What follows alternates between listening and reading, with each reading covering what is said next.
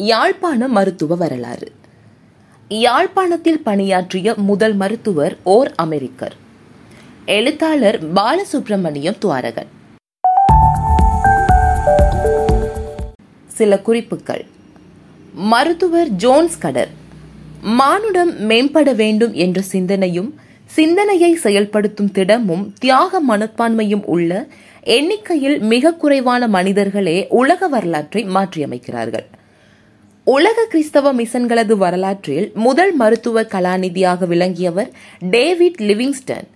இவர் ஆப்பிரிக்காவில் மருத்துவராக பணியாற்ற செல்ல இருபது வருடங்களுக்கு முன்பே மருத்துவ கலாநிதி ஜோன்ஸ் கடர் மற்றும் அவரது மனைவி திருமதி ஹரியட் ஓட்டர்பரி ஸ்கடர் இருவரும் யாழ்ப்பாணத்துக்கு வருகை தந்து தமது மிஷன் பணியை ஆரம்பித்தனர்.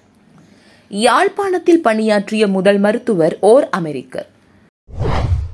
உலகில் முதன் முதல் மேலை தேச மிஷனரி மருத்துவமனையை பண்டத்தரிப்பிலே ஆரம்பித்து மருத்துவராக பணியாற்றிய ஜோன்ஸ் கடர் இலங்கையின் வடபகுதியில் கடமையாற்றிய முதலாவது தகுதி வாய்ந்த மருத்துவர் மற்றும் சத்திர சிகிச்சை நிபுணர் என்ற கௌரவத்துக்கும் உரியவர். அமெரிக்க மருத்துவரான ஸ்கடருக்கு முன்பு யாழ்ப்பாணத்தில் போர்த்துகேயர் ஒல்லாந்தர் மற்றும் பிரிட்டிஷ்காரனது படைகளுடன் கடமையாற்றிய மருத்துவர்கள் முறைப்படி பல்கலைக்கழகத்தில் மருத்துவம் பயின்று மருத்துவர் ஆனவர்கள் அல்லர். அமெரிக்காவில் உள்ள நியூஜெர்சி மாநிலத்தில் பிரிஹோல்ட் எனும் கிராமத்தில் ஆயிரத்தி எழுநூற்று தொன்னூற்று மூன்றாம் ஆண்டு செப்டம்பர் மாதம் மூன்றாம் திகதி பிறந்த ஸ்கடர் ஆயிரத்தி எண்ணூற்று பதினொன்றில் பிரின்ஸ்டன் பல்கலைக்கழகத்திலும் ஆயிரத்தி எண்ணூற்று பதிமூன்றில் நியூயார்க்கில் உள்ள மருத்துவ மற்றும் சத்திர சிகிச்சை நிபுணர்கள் கல்லூரியிலும் பயின்று தனது மருத்துவ கல்வியை பூர்த்தி செய்து நியூயார்க்கில் மருத்துவராக பணியாற்றினார். ஓர் இரவு நோயாளி ஒருவரை பார்வையிட்ட வேளை மேசையில் இருந்த துண்டு பிரசுரம் ஸ்கடரது கவனத்தை ஈர்த்தது. உலகில் பல மில்லியன் மக்கள் இன்னமும் கிறிஸ்துவனது நற்செய்தியை அறியாது உள்ளனர். துன்பத்தில் வாழ்கின்றனர் என்ற வாசகம் அவரை வருத்தியது. இறை அழைப்பை ஏற்று உடலுக்கும் ஆன்மாவுக்கும் சுகமளிக்கும் பணியை நான் ஏன் செய்யக்கூடாது?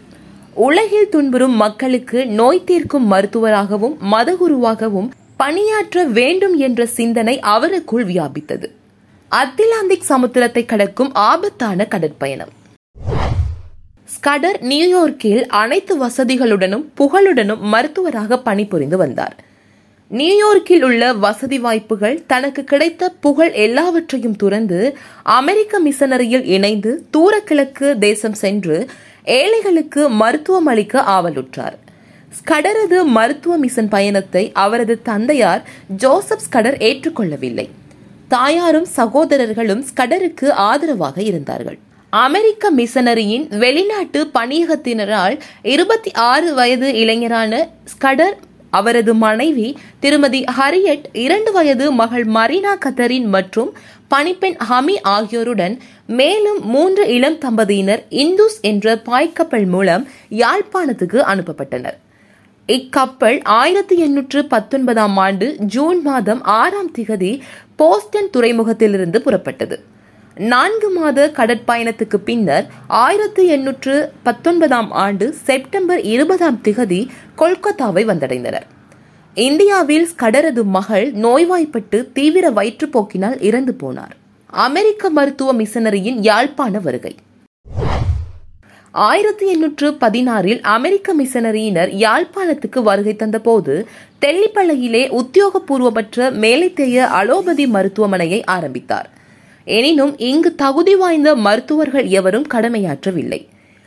கிழக்கிந்திய கம்பெனியினால் அக்கால பகுதியில் அமெரிக்க மிஷனரியினருக்கு இந்தியாவில் பணியாற்ற அனுமதி வழங்கப்படாத காரணத்தால் மருத்துவர் ஸ்கடர் யாழ்ப்பாணத்துக்கு கொல்கத்தாவிலிருந்து பயணமானார். ஸ்கடர் தம்பதியினர் ஆயிரத்தி எண்ணூற்று பத்தொன்பதாம் ஆண்டு டிசம்பர் மாதம் பதினேழாம் திகதி தெல்லிப்பளையை வந்தடைந்தனர். பின்னர் அங்கிருந்து பண்டத்தரிப்புக்கு சென்றனர். ஸ்கடர் உலகின் முதல் மிஷனரி மருத்துவமனையை ஆயிரத்தி எண்ணூற்று இருபதாம் ஆண்டு ஜூன் மாதம் பதினெட்டாம் திகதி பண்டத்தரிப்பிலே ஆரம்பித்தார். ஸ்கடர் தம்பதியினருக்கு மரியாவை அடுத்து பிறந்த இரண்டாவது பெண் குழந்தையும் பிறந்த சில தினங்களிலேயே இறந்து போனது. பின்னர் ஓர் ஆண் குழந்தையும் இறந்து போனது. அடுத்தடுத்து நிகழ்ந்த குழந்தைகளது இறப்பு இருவரது இதயத்தையும் நொறுக்குவதாக இருந்தது. ஸ்கடர் தம்பதியினருக்கு மொத்தமாக பதிமூன்று பிள்ளைகள் இருந்தனர். இவர்களில் மூவர் குழந்தைகளாக இருந்த போதும் ஒருவர் நீரில் மூழ்கியும் இறந்து போயினர்.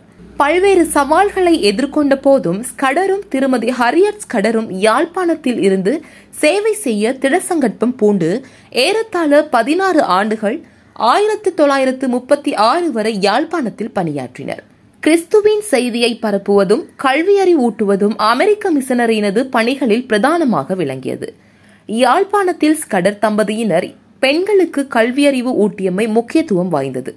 இவர்களது வீட்டில் நாற்பது பிள்ளைகள் தங்கியிருந்து கல்வி கற்றனர்.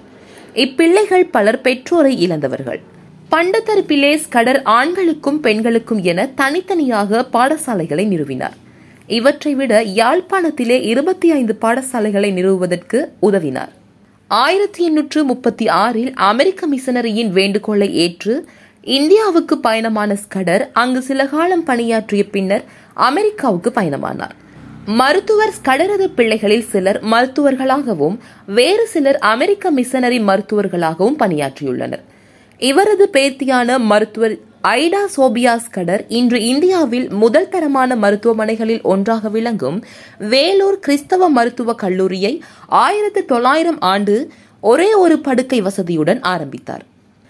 யாழ்ப்பாணம் பண்டத்தரிப்பில் ஆரம்பமான மருத்துவ பணி.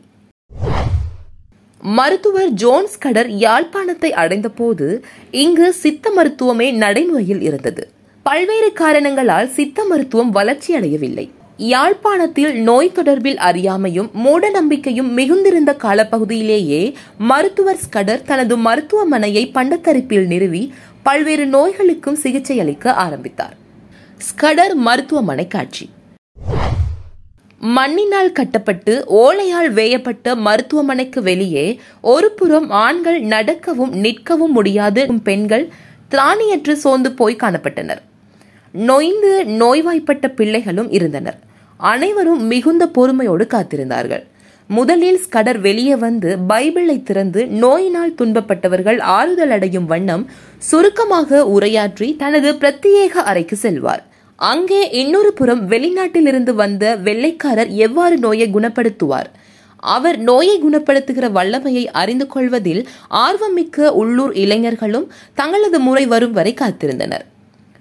யாழ்ப்பாணத்தில் அக்காலத்தில் பரவிய வாந்தி பேதி மற்றும் மஞ்சட்கா மாலை நோயை கட்டுப்படுத்துவதில் மருத்துவர் ஸ்கடர் வெற்றி பெற்றார்.